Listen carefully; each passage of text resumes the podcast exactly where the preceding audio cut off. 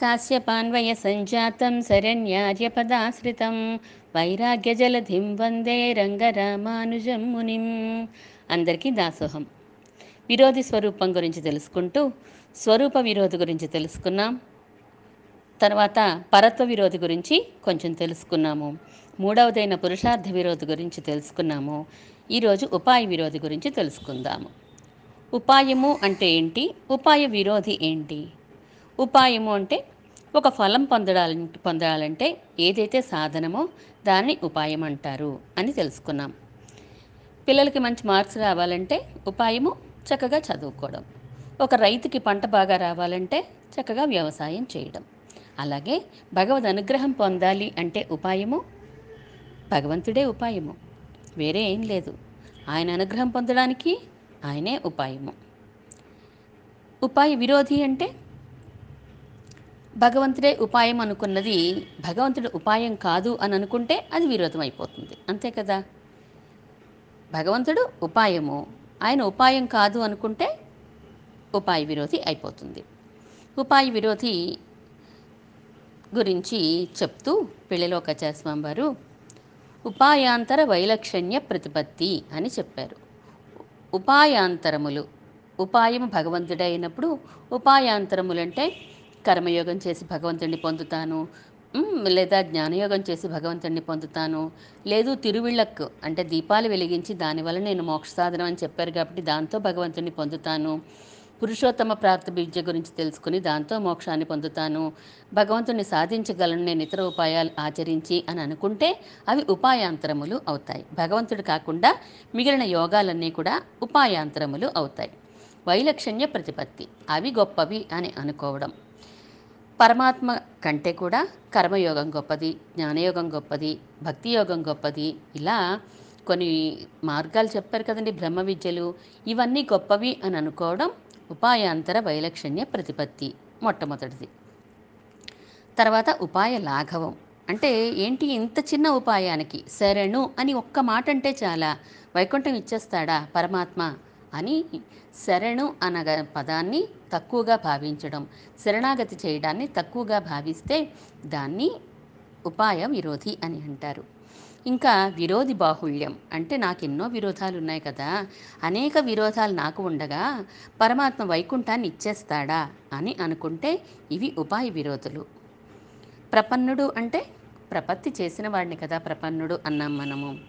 ఇటువంటి ప్రపన్నుడు ఎలా ఉండాలి అంటే పరమాత్మ పాదాలే తప్ప వేరే నాకు దిక్కు లేదు అని, స్వామి నాకు ఆకించన్యము అనన్యగతిత్వము అనే రెండు ఉన్నాయి అంటే వేరే రక్షకము లేదు, నాకు వేరే ఉపాయము లేదు నువ్వు తప్ప అని ఉండడాన్ని, ఆయన పట్ల అచంచలమైన విశ్వాసాన్ని కలిగి ఉండడాన్ని శరణాగతి అని అన్నాం కదా. ఆ శరణాగతి అందు విశ్వాసం లేకపోతే పరమాత్మ సహించడు, ఉపాయ విరోధి అవుతుంది. కర్మయోగము, జ్ఞానయోగము, భక్తి యోగము, ఇతర యోగాలు ఏదైనా చేస్తూ ఇంకా ఏదైనా ఆచరించినా కూడా అవి సహిస్తాయి. పరమాత్మతో పాటుగా కా పరమాత్మ అయితే ఇంకేమీ సహించడు. స్వామి నువ్వు దిక్కు అన్నాక నేను ఇంకో దారిలో కూడా ప్రయత్నం చేస్తాను అంటే ఆయన సహించడు. కానీ కర్మయోగం చేస్తూ ఇంకొక ఉపాయాన్ని నువ్వు పట్టుకుంటే అదేం అందో, కర్మయోగం ఏం అందో. భక్తి యోగం చేస్తూ నేను ఇంకొక పురుషోత్తమ విద్య ప్రాప్తి ద్వారా నేను పురుషోత్తమ విద్య ద్వారా తెలుసుకుని దాని ద్వారా కూడా సాధిస్తాను, రెండు మార్గాలను నేను ప్రయత్నం చేస్తాను అని చెప్పి అంటే అది కూడా ఒప్పుకుంటుంది భక్తి యోగం. కానీ శరణాగతి మాత్రం భగవంతుడా నువ్వే దిక్కు అని అన్నాక వేరే వేరే ఉపాయాలు కూడా నేను ఆచరిస్తాను ఎందుకైనా మంచిది అని చెప్పి అనుకుంటే శరణాగతి ఫలించదు. దాని గురించి ఇదివరకు మనం చెప్పుకున్నాం, అదే మళ్ళీ చెప్తున్నారు. అంటే ఒక విరోధి స్వరూపంలో మనం చెప్పుకున్నప్పుడు శరణాగతి ఇతర ఉపాయాల్ని సహించదు. మరి కర్మయోగము, జ్ఞానయోగం గొప్పవి అని భగవంతుడు చెప్పాడు కదండి భగవద్గీతలో, మరి చెప్పినప్పుడు కూడా అవి కాదు అంటే ఎలా కుదురుతుంది? అంటే చెప్పాడు భగవంతుడు శరణాగతి గురించి చెప్తూ అర్జునుడికి చెప్పాడు ఏమని, నువ్వు కర్మయోగం గురించి తెలుసుకో, జ్ఞానయోగం గురించి తెలుసుకో అని అన్నీ చెప్పాడు. చెప్పాక అర్జునుడు ఏమన్నాడు, కృష్ణ పరమాత్మ నీకు ఏది ఇష్టమైతే అలా చేసుకో అని చెప్పేశాడు. ఏది ఇచ్చేసి తదాకురు అని చెప్పాడు. ఇన్ని యోగాలు చెప్పాను కదా నీకు, వాటిలో నీకు ఏది నచ్చితే అది చేసుకో అన్నాడు. అయ్యబాబోయ్, నేను కాయక్లేశాలు చేయలేనంటే శరీరాన్ని కష్టపెట్టే పనులు నేను చేయలేనయ్యా. స్వరూప విరుద్ధములు కదా ఈ కర్మయోగం కానీ ఇతర ఉపాయాలన్నీ కర్మ అని అనుష్ఠించడం స్వరూప విరుద్ధము అని చెప్పి నువ్వు చెప్తున్నావు కదా, మరి నేను అవన్నీ చేయడానికి సమర్థుణ్ణి కాదు. అందువలన నాకు ఏది మంచిదో ఏది హితమైనదో నాకు అది నువ్వే చెప్పు అని అడుగుతాడు అర్జునుడు. దుఃఖపడతాడు. సర్వగుహ్య సర్వగుహ్యతమం భూయ శృణిమే పరంవచ అని అన్నాడు. ఏదైతే రహస్యమైనదో ఏదైతే నాకు హితమైనదో అదేదో నువ్వే చెప్పి పుణ్యం కట్టుకో బాబు, నేనేమి ఇవన్నీ ఆచరించలేని ఇతర ఉపాయాలు అని చెప్పి అడిగాడు. అప్పుడు పరమాత్మ చెప్తాడు సర్వధర్మాన్ పరిత్యజ్య అని చెప్తారు. దాంతోపాటుగా అదే సమానమైన అర్థాన్ని ఇచ్చేటువంటి ఇంకొక శ్లోకాన్ని కూడా అర్జునుడికి ఉపదేశిస్తాడు. మన్మనాభవ మద్భక్తో మధ్యాజీ మాం నమస్కురు మామే వైశసి సత్యంతే ప్రతిజానే ప్రియోసి మే అన్నాడు కృష్ణ పరమాత్మ. అంటే నాయందే మనసు పెట్టు ఉండు, నువ్వు నాయందే అన్నాడంటే వేరొక దాని యందు నీకు మనసు ఉండకూడదు, ప్రీతి ఉండకూడదు. నాయందే మనసు ఉండాలి, నువ్వు నాకే కైంకర్యం చెయ్యాలి, నా కైంకర్యం చేయడంలోనే నీకు ఆసక్తి ఉండాలి.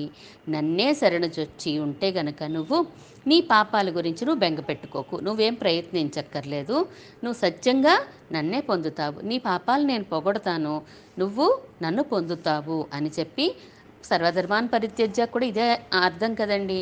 రెండు శ్లోకాలు ఇంచుమించుగా సమానమైన అర్థం ఉన్నవే రెండు చెప్తాడు. అహంత్వా సర్వపాపేభ్యో మోక్షయిష్యామి అని అక్కడ చెప్పాడు స్వామి. అందుకని నాయందే మనసు పెట్టి ఉండు అని చెప్పాడు. అటువంటి భక్తుడు నన్నే పొందుతాడు అని చెప్పారు. మద్భక్త అంటే నా భక్తుడు నన్నే పొందుతాడు. ఎప్పుడు నాయందే మనసు ఉంటే, నన్నే తను పట్టుకుని ఉంటే, నాకే కైంకర్యం చేస్తూ ఉంటే నన్నే పొందుతాడు అని చెప్పారు. అందువలన కర్మయోగం జ్ఞానయోగం ఇవన్నీ చేస్తూ ఎందుకైనా మంచిది కదా అని స్టెఫ్నీ టైర్ లాగా మనం కారులో వెళ్తూ ఉంటే ఎప్పుడైనా రిపేర్ వస్తుందేమో, టైర్ పంచర్ అయితే ఇంకో టైర్ ఉంటుందని పెట్టుకుంటూ ఉంటాం మనం. కానీ అలా కాదు, ఇంకో టైరు అంటే ఇంకో ఉపాయం పనికిరాదు. ఇక్కడ పరమాత్మ నువ్వే దిక్కన్నాక ఆయన తప్పకుండా రక్షిస్తాడు, చూసుకుంటాడు. ప్రపన్నుడు అంటే ఎలా ఉండాలో చెప్తారు. ఒక ఎగ్జాంపుల్, అర్ధరాత్రి, అమావాస్య, చీకటి, అంత చీకట్లో ఒక అరణ్యంలో మనం ఒక్కళ్ళమే ఉన్నాం. మనం ఒక మర్రి చెట్టు, ఆ మర్రి చెట్టు మీద నుంచి ఏయో శబ్దాలు వస్తున్నాయి. అలాంటప్పుడు మనం భయంతో వణికిపోతూ బాబోయ్ బాబోయ్ ఇప్పుడు ఎలాగా, ఏం చెయ్యాలి, ఎలా రక్షించాలి, ఏదేమొచ్చి నన్ను పట్టేసుకుంటుందేమో అని అనుకోని వాడెవరో అతను ప్రపన్నుడు అంటారు. ఎందుకని, నేను శరణాగతి చేశాను కదా, ఈ దెయ్యమో భూతమో నన్నేం చేస్తుంది, అయినా నాకేం కావాలో ఆయనకి తెలుసు కాబట్టి నన్ను ఎలా రక్షించుకోవాలో ఆయన రక్షించుకుంటాడు అని అప్పుడు కూడా పరమాత్మ నన్ను రక్షించు అని అనకుండా ఉండేవాడు ఎవరో ఆయన్ని ప్రపన్నుడు అని అంటారని చెప్తారు. ప్రపన్నుడు ఎలా ఉండాలో రెండు ఉదాహరణలు చెప్పారు శాస్త్రంలో. ప్రపత్తి చేసిన వాడు ఎలా ఉండాలట? ప్రపన్నశ్చాతకో యద్యత్ ప్రపత్తవ్యః కపో తపత్ అని అన్నారు. అంటే ప్రపన్నుడు ఒక చాతక పక్షిలాగా ఉండాలట, ఒక కపోతంలా ఉండాలట. చాతక పక్షి గురించి మన శాస్త్రాల్లో చదువుకోవడమే తప్ప మనం చూసినట్టుగా నాకైతే తెలియదు. అది ఎప్పుడు కూడా ఏ గుంటలోనో నీరో లేతే ఏదైనా ఒక గిన్నెలో ఉన్న నీరో అది తాగదంట. ఎప్పుడు నోరు తెరుచుకుని దాని నోరుని ఎప్పుడు ఆకాశం వైపు పెట్టి కురి కూర్చుంటుందట. ఎప్పుడు మేఘాల్లోంచి నీరు వస్తుందా దాన్నే తాగి తన దాహాన్ని తీర్చుకుంటుంది తప్ప ఇతరమైనటువంటి వాటి ఉండే కొలంలో నీరు కానీ నదుల్లో నీరు కానీ ఏది స్వీకరించకుండా ఆ మేఘల్లోని నీరు కోసమే ఎదురు చూస్తూ ఉంటుంది తప్ప వేరే జలాలు తాగదంట. అలా వేరొకరిని ఆశ్రయించకుండా కేవలం భగవంతుడి కోసమే నిరీక్షించేవాడు, భగవంతుడు నాకున్నాడు అని నమ్మకంతో ఉండేవాడు ఆయన్ని ప్రపన్నుడు అని అంటారు. ఇక కపోతంలా ఉండాలి అన్నారు. కపోతం ఏం చేస్తుంది? కపోతం అంటే పావురం. పావురం ఏం చేస్తుంది అంటే ఒక కపోతాన్ని అది జట్టు కట్టినప్పుడు దాంతోటే జీవితాంతం ఉంటుంది తప్ప వేరే కా పావురంతో జట్టు కట్టదు. అందుకే ప్రేమకు చిహ్నంగా లవ్ బర్డ్స్ లాగా ఏమేస్తారండి, కపోతాలనే చూపిస్తారు. అది ఒక ఆ జీవితంలో ఆ జన్మలో ఒక కపోతంతో జట్టు కడితే ఇంకొక కపోతం జోలకి వెళ్ళదు. ఆ పావురం ఆ ఆ మగ పావురం ఇంకా ఆడపావురంతో ఉంటుంది తప్ప ఇంకొక ఆడపావురాన్ని ఆశ్రయించదు. అందువలన ప్రపన్నుడు ఎలా ఉండాలట? కపోతంలా ఉండాలట, జాతక పక్షిలాగా ఉండాలట. ప్రపన్నుడు ఎప్పుడు కూడా భగవత్ విశ్లేషాన్ని సహించకుండా ఉంటాడు. క్షణేపి యద్విరహో దుస్సహ అంటారు. పరమాత్మను విడిచిపెట్టి అసలు ఎప్పుడూ ఉండలేడట ఒక ప్రపన్నుడు. ఆ ప్రపన్నుడు అంటే శరణాగతి చేసినటువంటి వాడు. శరణాగతి చేసిన వాడు ఎప్పుడు కూడా పరమాత్మ యందే మనసు పెట్టి ఉంటాడు. కాబట్టి ఆయన యందే మనసు పెట్టి ఉన్నప్పుడు ఆయన యొక్క రూప లావణ్యాలు, ఆయన యొక్క దివ్యమంగళ విగ్రహ శరీర సౌందర్యము మనల్ని ఉండనివ్వదన్నమాట. ఉండనివ్వక ఆయన కోసమే ఎదురు చూస్తూ ఉంటాం మనం. ఆయన దర్శనం ఎప్పుడిస్తాడా ఎప్పుడిస్తాడా అని ఎదురు చూస్తూ ఉంటాం. ఆళ్వార్లందరూ అలాగే కదా తల్లడిల్లిపోయారు. ఆయన తన గుణాలతోటి తన రూప సౌందర్యంతో మోహింపచేసేస్తాడు. ప్రపన్నుడు అనేవాడు ఇంకా ఇంత సౌందర్యాన్ని అనుభవించాక వేరే సౌందర్యం వైపు మనకు వెళ్తుందా అండి మనసు? వెళ్ళనే వెళ్ళదు కదా. అందువలన అలా ఉండాలి అని అంటున్నారు. మరి మనం ఎన్నో విరోధాలు ఉన్నాయి కదా, మనకి ఎన్నో పాపాలు చేశాం కదా మనం అని చెప్పి అనుకుంటామేమో అని పరమాత్మ ఏమన్నాడు? శరణాగతి చేస్తే మీ పాపాలన్నీ నేను దూరం చేసేస్తాను అని చెప్పాడు కదా. ఇంకా పాపాల గురించి మనం భయపడవలసిన అవసరం ఏముంది? కానీ ఆ పెద్దలందరూ కూడా తమ నైత్యానుసంధానమే చేసుకున్నారు. స్వామి, నేను ఎన్నో దోషాలు చేశాను ఎన్నో దోషాలు చేశానని నైత్యానుసంధానం చేసుకున్నారు. ఆ పాపాలు వారికి నిజంగా ఉండి కాదు, వారికి అంత నైత్యము లేనే లేదు. కానీ భగవంతుని యొక్క శక్తి ముందు చూసుకుంటే తమ త తక్కువదనాన్ని తెలియచేసుకునేవారు భగవంతుని ముందు. ఆర్తి ప్రబంధంలో మన వాళ్ళ మహాములు అంటారు కదా, వేంపు ముత్తక్క ఎప్పు మిగువదు పోల్ వెవ్వివై వెవ్వినయ్యేన్ తీంపు ముత్తుం తేగ ముత్తి చెల్లుంగాల్ అంటూ ఇతిరాస ఇవ్వుడులై తీర్కనే యాన వడిసై అని అంటారు. ఓ ఇతిరాజా, వేప చెట్టు ఉందనుకోండి, ఆ వేప చెట్టు లేతగా ఉన్నప్పుడు పెద్ద చేదేమి ఉండదు, కాయలు కానీ ఆకులు కానీ. ఆ వేప చెట్టు ముదరగా ముదరగా ఆ వేపలో ఉండే చేదు ముదిరిపోతూ ఉంటుంది, ఎక్కువైపోతూ ఉంటుంది. అలాగా నా శరీరం కూడా వయసు పెరిగే కొద్దీ నేను చేసే కృత్యాలు, క్రూరమైన కృత్యాలన్నీ కూడా ఎక్కువైపోతున్నాయి, అధికమైపోతున్నాయి. అందువలన ఓ ఇతిరాజా, నువ్వేం చేస్తావు తెలుసా? మీ కృపతోటి ముందే నా శరీరాన్ని మొదటనే ఛేదించే ప్రయత్నం చెయ్యొచ్చు కదా. నా శరీరాన్ని ఇక ఇక్కడతో నా జన్మ ముగించేసి నువ్వు తీసుకెళ్ళిపోవచ్చు కదా, మీ దగ్గరికి చేర్చుకోవచ్చు కదా. వేప ముదిరినట్టుగా నా యొక్క శరీరాలన్నీ, శరీరంలో ఉండే దోషాలన్నీ పెరిగిపోతున్నాయి అని చెప్తారు మనవాళ్ళ మహామునులు. ఇంకొక శ్లోకంలో అంటారు కదా పాసురంలో, ఆగాద తీదెన్నరిందం పిరర్కురైత్తుం ఆగాదదే సేవనాదలాల్ యోగ మోగాందన్ ఎన్ను నెనైతెన్నె ఇగజేల్ ఇతిరాస ఎన్ను ఉన్నడి సేర్వన్యాన్ అని అన్నారు. నేను ఏ పనులు చేయాలి, ఏ పనులు చేయకూడదు, ఈ పని శాస్త్రవిరుద్ధము, ఈ పని చేయకూడదు అని నేను పరోపదేశ వేళల్లో అందరికీ చెప్పేస్తాను. కానీ చేసే సమయం వచ్చినప్పుడు మాత్రం చేయకూడదని ఇతరులకు చెప్పిన పనిని నేను మాత్రం చేస్తూనే ఉంటాను. ఇది నా స్వభావం అయిపోయిందయ్యా. అకార్యాలనే చేయడం స్వభావం అయిపోయింది. చెప్పేదొకటి, చేసేది మరొకటి. అందువలన ఇటువంటి వాడు అని చెప్పి దాసుడిని విడిచిపెట్టకే ఎప్పుడూనూ. ఎప్పుడూ కూడా నా యందు కృపతోటే ఉండండి. అయినా ఇంకా ఎప్పుడు చేర్చుకుంటావయ్యా నీ శ్రీపాదాలలో? ఇతిరాజా, నన్ను అనుగ్రహించు, నీ శ్రీపాదాల్లో చేర్చుకో. నా యందు తప్పులు ఉన్నాయి కదా అని నన్ను వదిలేయకండి అని చెప్పి ప్రార్థిస్తారు నమ్మాళ్వార్లు. మనం కూడా అలాగే ప్రతిరోజు చదువుతూ ఉంటాం కదా, మనోవాక్కాయేహి అనాదికాల ప్రవృత్త విపరీత జ్ఞాన అని చెప్పి అకృత్యకరణ కృత్యాకరణ అని మనం చదువుతూ ఉంటాం. ఆరాధన అయ్యాక, తిరువారాధన అయ్యాక ఏమని అంటే, కృత్యకరణం అంటే ఏంటి, అకృత్యకరణం అంటే ఏంటి అంటే అకృత్యకరణము అంటే కూడని పనులు చేయడాన్ని అకృత్యకరణము అని అంటారు. కూడని పనులు అంటే శాస్త్రం ఏ పనులైతే వద్దని చెప్పిందో ఆ పనులు చేయకుండా ఉండడం అకృత్యకరణము. మరి కృత్య ఆకరణము అంటే చేయవలసిన పనుల్ని చేయకపోవడము. శాస్త్రం చెప్పిన పనులు కానీ ఆచార్యులు చెప్పిన పనులు కానీ చేయమని చెప్పినవి చేయకపోతే అదొక దోషము. చెయ్యొద్దు అని చెప్పి చెప్పిన పనులు చేస్తే అదొక దోషము. ఆచార్యులే శాస్త్రంలో ఉండేవే కదా, ఆచార్యులు కూడా మనకి చెప్తారు, నువ్వు పలానా రోజు రో నువ్వు ఈ పని జపం ప్రతిరోజు చేసుకోవాలి, ఆరాధన ప్రతిరోజు చేసుకోవాలి, శ్రీపాద తీర్థం మానకుండా ప్రతిరోజు పుచ్చుకోవాలి. ఇవన్నీ చేయమని చెప్పిన పనులు. చేయకపోతే దోషం వస్తుంది.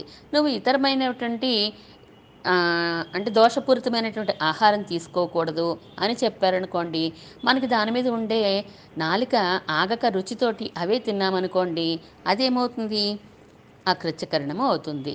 అంటే చేయవలసినవి చేయమని చెప్పినవి శాస్త్రం చెయ్యాలి, చెయ్యొద్దని చెప్పినవి మానేయాలి.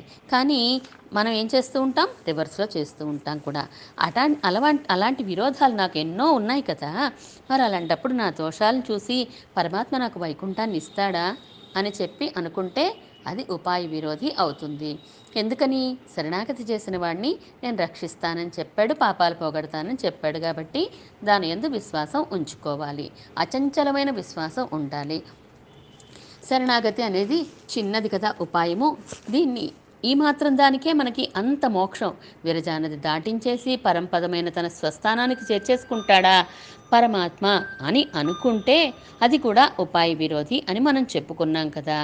దీనికి ఒక చిన్న ఎగ్జాంపుల్ చూద్దాం. రామానుజుల వారి కాలంలో ఉయ్యకొండార్ అనే భక్తులు ఉండేవారట. ఉయ్యకొండార్ అంటే ఉయ్యకొండార్ రామానికి పరము పదమూడు వాక్యాల్లో వస్తారు కదా ఉయ్యకొండారు. ఆ ఉయ్యకొండారు కాదు, రామానుజుల వారి కాలంలో ఒక ఉయ్యకొండారు అనే శిష్యులు ఉన్నారట. ఆ శిష్యులకి రామానుజుల వారి దగ్గర వచ్చి అనేక కాలక్షేపాలు విన్నారు, మంచి మంచివన్నీ విషయాలన్నీ విన్నారు, ప్రతిరోజు వింటున్నారు. శరణాగతి దగ్గరికి వచ్చింది, చ చర్మశ్లోకం దగ్గరికి వచ్చేసరికి నన్ను శరణు అంటే చాలు, రక్షిస్తాను, సర్వపాపాల నుండి నేను విముక్తిని చేస్తాను అని చెప్పి చెప్పారు రామానుజులు. విన్నారు, కానీ ఆయనకి నమ్మకం కుదరలేదు. మర్నాడు నుంచి కాలక్షేపానికి వెళ్ళడం మానేశారు.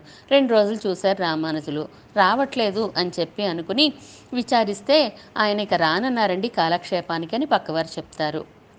రామానుజులు అనుకుంటారు, ఇదేంటి చక్కగా విషయాలన్నీ గ్రహిస్తున్నారు కదా, ఈయన ఎందుకు రావట్లేదు అని చెప్పి ఆయన యొక్క గృహానికి రామానుజులే వెళ్తారు. రామానుజులు వెళ్తే, అయ్యోయ్యో స్వామి మీరొచ్చారా మా గుడిసెకి అని చెప్పి దాసోహం సమర్పిస్తారు. ఆసనం చూపించి కూర్చోమంటారు రామానుజుల్ని.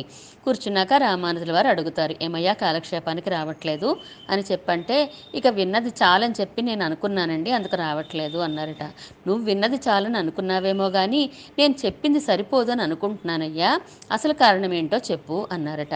అంటే మీరు నిన్న చెప్పారు రెండు రోజుల క్రితం శరణాగతి చేస్తే చాలు వేరే ఏమీ అక్కర్లేదన్నారు, నాకు అది నచ్చలేదండి అని అన్నారు.